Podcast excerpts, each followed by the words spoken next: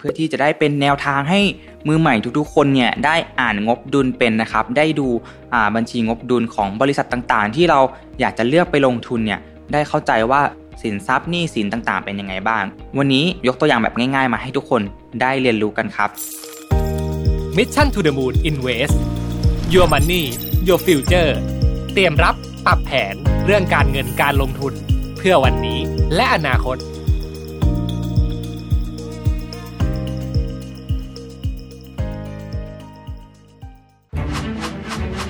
เพราะการออกแบบชีวิตคือส่วนสำคัญของเจ้าของธุรกิจทุกคน พบกับเวิร์กช็อปจาก Mission to the Moon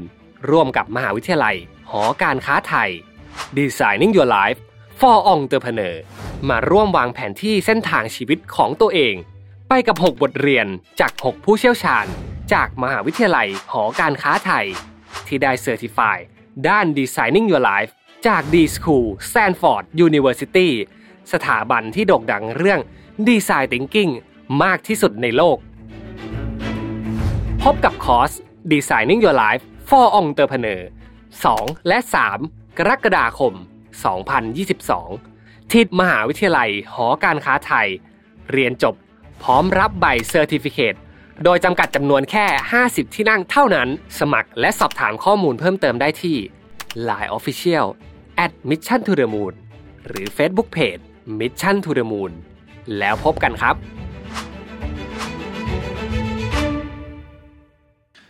สวัสดีครับ ยินดีต้อนรับเข้าสู่รายการ Mission to the Moon Invest นะครับ ตอนนี้คุณอยู่กับผมชัดภูริวัตรครับ ก็วันนี้เนี่ยชัดหยิบยกเรื่องงบดุลเนี่ยขึ้นมาพูดคุยกันนะครับ เพื่อที่จะได้เป็นแนวทางให้มือใหม่ทุกๆ คนเนี่ยได้อ่านงบดุลเป็นนะครับ ได้ดู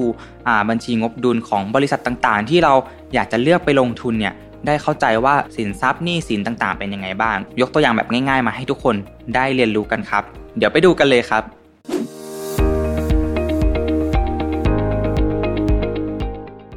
ครับก่อนอื่นเลยเนี่ยก็ต้องพูดถึงงบการเงินกันก่อนเลยนะครับ งบการเงินเนี่ยก็เป็นการรายงานทางบัญชีของกิจการนะครับ ซึ่ง จัดทำขึ้นเนี่ยอย่างน้อยปีละ 2 ครั้งนะครับ โดยมีวัตถุประสงค์เนี่ยเพื่อทบทวน หรือรายงานความก้าวหน้าที่เกิดขึ้นระหว่างช่วงเวลาหนึ่งนะครับ รายงานนี้เนี่ยจะแสดงเกี่ยวกับฐานะทางการลงทุน การจัดหาเงินทุนของกิจการนั้นนะครับ และผลการดำเนินงานในช่วงนั้นเนี่ยงบการเงินก็ยังแยกออกไปได้อีกหลายประเภทนะครับ ตามแต่ผู้ที่เกี่ยวข้องนะครับที่สนใจจะดู ตัวเลขทางบัญชีว่าอยากดูทางด้านใดนะครับ แต่งบการเงินที่ทุกคนเนี่ยควรรู้จักนะครับ ก็จะแบ่งเป็นอย่างน้อยเนี่ยสองงบนั่นเองนะครับ อันแรกเลยเนี่ยก็คืองบดุลนะครับ หรือว่า balance sheet นั่นเอง บางคนก็เรียกง่ายๆว่า BS นะครับ และอีกอันนึงก็คืองบกำไรขาดทุนนะครับ หรือว่า PL นะครับ PL เนี่ยก็ย่อมาจาก Profit and Loss นั่นเองนะครับ แต่ใน EP นี้เนี่ย ก็ฉัตรจะพาทุกคนเนี่ยมารู้จักงบดุลนะครับ มาดูงบดุลกันแบบง่าย ๆ กันครับ โอเคครับ งบดุลหรือว่า balance sheet เนี่ยฉัตรมีสูตรให้ทุกคนจำง่าย ๆ แบบนี้ครับ ก็คือ A เท่ากับ C บวก B ครับ A ในที่นี้เนี่ยก็หมายถึง asset นะครับ และ C เนี่ยหมายถึง net capital นะครับ ส่วน B เนี่ยคือ borrow นะครับ หรือว่า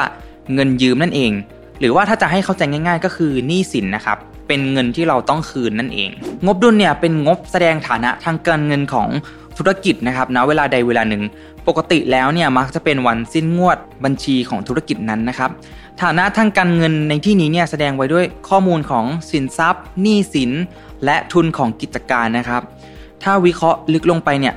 เราอาจจะกล่าวได้ว่างบดุลเนี่ยอาจแบ่งออกเป็น 2 ส่วนนะครับ ก็คือส่วนที่เป็นทรัพยากรที่บริษัทเนี่ยได้จัดหามาระหว่างดำเนินการนะครับ ซึ่งหมายถึงสินทรัพย์ต่างๆนะครับ หรือว่าแอสเซทนั่นเอง อีกส่วนหนึ่งเนี่ยแสดงถึงแหล่งของเงินทุนที่จัดหามานะครับ อาจจะเป็นการกู้ยืมนะครับ หรือว่าจะเป็นทุนที่มีอยู่แล้วนะครับ อย่างเช่น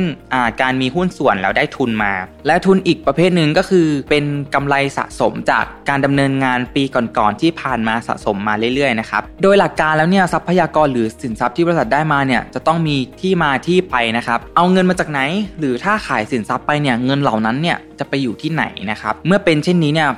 ผลรวมของสินทรัพย์เนี่ยจะต้องเท่ากับผลรวมของหนี้สินและทุนด้วยนะครับ มันจะต้องเท่ากันเสมอนะครับ การเท่ากันนี้เนี่ยภาษาทางบัญชีเนี่ยจะเรียกว่าเป็นการ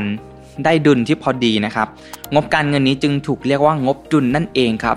หรือว่าตามสูตรที่ฉัดได้บอกไปเบื้องต้นนะครับ ก็คือ a เท่ากับ c บวก b ต่อไปเป็นตัวอย่างรูปงบดุลแบบง่ายๆนะครับ ซึ่งฉัดเนี่ยหยิบมาจากหนังสืออ่านงบการเงินด้วยปากกาสามสี ของคุณโยชิดะคันจิ ซึ่งอธิบายไว้ดีมากเข้าใจง่ายมากครับ ทุกคนลองเขียนงบดุลตามตัวอย่างที่ขึ้นต่อไปนี้เลยก็ได้นะครับอ่าเริ่มต้นเนี่ยเราจะเขียนสี่เหลี่ยมไว้ ฝั่งซ้ายเนี่ยเป็นสี่เหลี่ยมสีน้ำเงินที่เขียนว่าเป็นตัว A หรือว่าเขียน asset ก็ได้นะครับ ส่วนฝั่งขวาเนี่ยก็จะเป็นอ่าตัว B กับตัว C นะครับ เริ่มต้นข้างบนเนี่ย ก็เป็นกรอบสีแดงเป็นบอลโลนะครับ ส่วนข้างล่างเนี่ยก็เป็นสีเขียว net capital นะครับ ทีนี้เราได้สี่เหลี่ยมมา 3 อันแล้วใช่ไหมครับ สมมุติว่าเรามีเงินทุน 1 ล้านบาทแล้วกันนะครับ เริ่มต้นเนี่ยเราก็ต้องเขียนเงินทุน 1 ล้านบาทเนี่ยที่ช่องสี่เหลี่ยมฝั่งขวาด้านล่างนะครับ สีเขียวก็คือ net capital นั่นเอง เราก็ใส่ตัวเลข 1 ล้านบาทเข้าไป ทีเนี้ยทาง asset ของเราเนี่ยเราก็ต้องไปเขียนด้วยนะครับว่าเรามีเงินสด 1 ล้านบาท ห็นไหมครับว่าฝั่งขวาทุนมีเท่าไหร่ asset ฝั่งซ้ายก็ต้องมีเท่านั้นนะครับ มันจะต้องเท่ากันเป๊ะๆโอเค ทีนี้มันอาจจะยังง่ายอยู่ใช่ไหมครับ สมมุติว่าเราซื้อของแล้วกัน สมมุติว่าเราซื้อเครื่องปิ้น1 0 0 0 0แบาท เราก็ต้องมาเขียนที่ asset ฝั่งซ้ายนะครับ ว่าเครื่องปิ้น1 0 0 0 0แบาท เงินสดของเราจะต้องเหลือ 9 0 0 0 0แล้วก็มีเครื่องปิ้นราคา 1 0 0 0 0แบาทใช่ไหมครับ แต่ว่ายอดรวมทั้งหมดแล้วเนี่ย ฝั่งซ้ายฝั่งขวาก็ยังเป็น 1 ล้านเท่าเดิมนะครับ เพียงแต่ว่าใน asset ของเราเนี่ย มันจะมีรายการเพิ่มขึ้นมาว่า สินทรัพย์ของเรามีอะไรบ้าง และเงินสดของเราเหลือเท่าไหร่นั่นเอง ทีนี้เราลองมาดูต่อกันบ้าง สมมุติว่าเราซื้อของจนครบ 1 ล้านบาทแล้วอ่าฝั่งซ้ายของเราเนี่ยไม่เหลือเงินสดเลย เรามีแต่สินทรัพย์และ ทีนี้เราต้องการเงินสดเราต้องการกู้เงิน ในช่อง borrow ครับ ช่องฝั่งขวาสีแดงด้านบน เรากู้เงินมาเพิ่มอีก 1 ล้านบาท ในที่นี้เนี่ยเราก็จะต้องเขียนว่าเป็นเงินกู้ 1 ล้านบาทแล้วนะครับ ส่วนยอดรวมฝั่งขวาเนี่ยเราก็ต้องมาเขียนรวมเป็น 2 ล้านบาทนะครับ ทีนี้ในช่อง asset เนี่ยเรามีสินทรัพย์ 1 ล้านบาทแล้วใช่ไหมครับ ทีนี้เราบวกเงินกู้เข้าไป เงินกู้ของเราเนี่ยจะต้องกลายเป็นเงินสด 1 ล้านบาทในฝั่งซ้ายนั่นเองครับ ตอนนี้ทุกคนตามทันกันใช่ไหมครับ ก็ตัวอย่างรูปที่ ขึ้นให้ทุกคนดูเลยนะครับ ต่อไปนะครับ ทีนี้เงินสดที่เรามี 1 ล้านบาทเนี่ยเราอาจจะไปลงทุนซื้อสินทรัพย์ เพื่อประกอบธุรกิจของเราเพิ่มเติมก็ได้นะครับ แต่ว่าไม่ว่าเงินสดของเราหรือว่าสินทรัพย์ของเราเนี่ยมันจะเหลือเท่าไหร่นะครับยอดรวมฝั่งซ้ายและฝั่งขวาเนี่ยมันจะต้องเป็น 2 ล้านบาทเท่ากันนั่นเองนะครับ แบบนี้เนี่ยเขาถึงจะเรียกว่างบดุลนะครับ ส่วนรายละเอียดสินทรัพย์ของเราเนี่ยมันจะเป็นยังไงก็อยู่กับบัญชีงบดุลของเรานะครับ ว่าเราเอาไปซื้อของอะไรลงทุนอะไรบ้างนะครับ ส่วนการเรียงลำดับงบดุลเนี่ยในฝั่ง asset นะครับ ส่วนใหญ่แล้วเนี่ยเรามักจะเขียนเงินสดไว้ด้านบนสุดนะครับ และสินทรัพย์ต่างๆ เนี่ยอะไรที่มันเปลี่ยนเป็นเงินสดได้ไวที่สุดเนี่ยมันก็จะเรียงลำดับจากข้างบนเนี่ยลงไปข้างล่างนะครับ อย่างอุปกรณ์เล็กๆ น้อยๆ หรือว่าสินค้าที่ไว้ใช้ซื้อขายเนี่ยก็จะอยู่ด้านบนนะครับ แล้วก็ไล่เรียงลงมาข้างล่างเรื่อยๆเนี่ยก็จะกลายเป็นพวกอาคารที่ดินอะไรประมาณนี้นะครับ ทีนี้เนี่ยเมื่อเราเข้ามาดูงบดุลเนี่ยถ้าเราเข้าไปดูในบริษัทต่างๆ ที่เขามีงบดุลที่มันละเอียดมากเยอะมากเนี่ยเรามักจะเจอกับคำศัพท์พวกนี้ครับ อย่างเช่น สินทรัพย์หมุนเวียนนะครับสินทรัพย์หมุนเวียนเนี่ยก็ประกอบไปด้วยเงินสดนะครับและสินทรัพย์อื่นๆ ที่สามารถเปลี่ยนเป็นเงินสดได้ไม่ยากนะครับ และถูกนำมาหมุนเวียน จัดหาและใช้อยู่ในกิจการได้ในรอบการดำเนินงาน ซึ่งไม่ควรเกิน 1 ปีนะครับสินทรัพย์หมุนเวียนเนี่ยก็ขออธิบายเพิ่มเติมนะครับ ก็อย่างเช่น เงินสดเนาะแล้วก็เงินฝากที่เราฝากไว้กับธนาคารนะครับ ลูกหนี้ทางการค้า ลูกหนี้ทางการค้าเนี่ยก็หมายถึง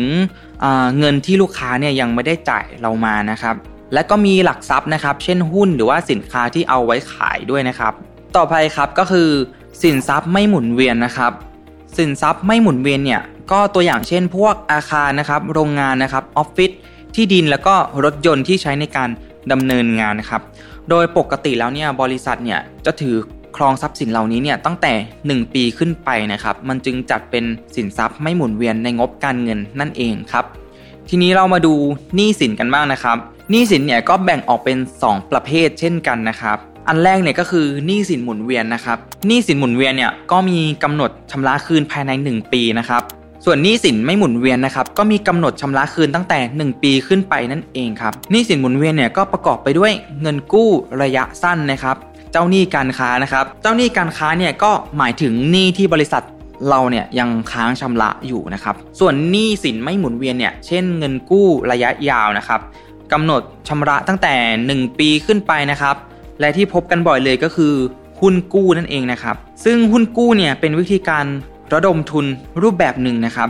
คล้ายกับพันธบัตรรัฐบาลนั่นเอง แต่ว่าถูกออกโดยบริษัทเอกชนนะครับ ก็จะเรียกว่าหุ้นกู้นะครับแล้วหุ้นกู้กับหุ้นบางคนยังงงอยู่นะครับ ยังสงสัยอยู่ว่ามันแตกต่างกันยังไง หุ้นกู้เนี่ยคือการที่เราเนี่ยเอาเงินไปให้บริษัทยืมครับ เราอาจจะมีฐานะเป็นเจ้าหนี้ของบริษัทนั้นนะครับ ส่วนหุ้นเนี่ยมันเป็นการเข้าไปเป็นส่วนหนึ่งของบริษัทนั้นๆนะครับ ก็คือเราเนี่ยเข้าไปซื้อหุ้นบริษัทนั้นๆ แล้วเราก็เป็น ส่วนหนึ่งของเจ้าของบริษัทนั่นเองครับ ส่วนการลงรายการในงบดุลนะครับ อย่างที่บอกไปข้างต้นนะครับ ก็จะนิยมเรียงลำดับจากสิ่งที่เปลี่ยนเป็นเงินสดได้ง่ายอยู่ด้านบนนะครับ และสิ่งที่เปลี่ยนเป็นเงินสดได้ยากเนี่ยอยู่ด้านล่างไล่ลำดับลงไปเรื่อยๆนะครับ เพื่อให้เข้าใจง่ายต่อการอ่านงบดุลนะครับว่าอะไรเนี่ยเป็นสภาพคล่องของเราเป็นสินทรัพย์หมุนเวียนของเรา อันไหนเป็นสินทรัพย์ไม่หมุนเวียนของเรานั่นเองครับ ก็หวังว่าทุกๆคนเนี่ย ที่เป็นมือใหม่เนี่ยก็จะเข้าใจเรื่องงบดุลมากขึ้น และจะเอาไปประยุกต์ใช้กับงบดุลที่มันใหญ่กว่านี้ได้นะครับ ถ้าใครชอบคลิปนี้นะครับ ก็ฝากกดไลค์คลิปนี้ กดแชร์คลิปนี้ และกดติดตาม Mission to the Moon ด้วยนะครับสำหรับวันนี้เนี่ยชาดและรายการ Mission to the Moon Invest ต้องลาไปก่อนนะครับ แล้วเจอกันใหม่ EP หน้าครับผม สวัสดีครับ Mission to the Moon Invest Your Money Your Future เตรียมรับ ปรับแผนเรื่องการเงินการลงทุนเพื่อวันนี้และอนาคต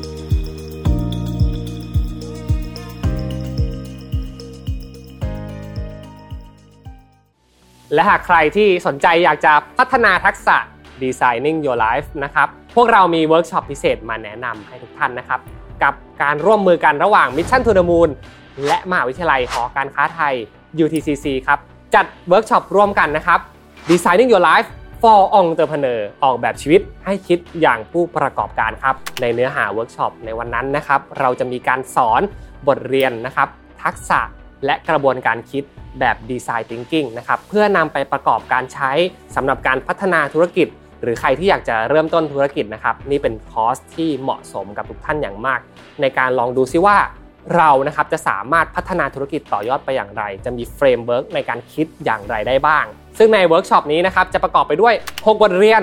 จาก 6 ผู้เชี่ยวชาญ ที่ได้รับการรับรองมาจาก D School Stanford University นะครับผู้เชี่ยวชาญด้าน Designing Your Life โดยตรงเลยอ๋อเกือบลืมไปครับ ถ้าหากว่าใครเรียนจบแล้วนะครับ ได้รับ certificate จาก Mission to the Moon ด้วยเช่นกันนะครับ สามารถการันตีได้เลยครับว่าคุณมีประสบการณ์ในการใช้ทักษะ Designing Your Life กับการทำธุรกิจครับเวิร์กช็อปของเรานะครับจัดขึ้นในวันที่ 2 และ 3 กรกฎาคม 2022 ที่มหาวิทยาลัยหอการค้าไทยครับ Exclusive จริง ๆ นะครับ เพราะเรารับเพียง 50 ที่นั่งเท่านั้นนะครับ และหากสนใจที่อยากจะลงเรียนคอร์สกับเรานะครับ สามารถติดต่อมาที่ Line Official at mission to the moon ได้เลย inbox นะครับแฟนเพจ Mission to the Moon ผมทีมงาน Mission to the Moon รวมถึงผู้เชี่ยวชาญของเรา รอพบเจอกับทุกท่านอยู่นะครับ สวัสดีครับ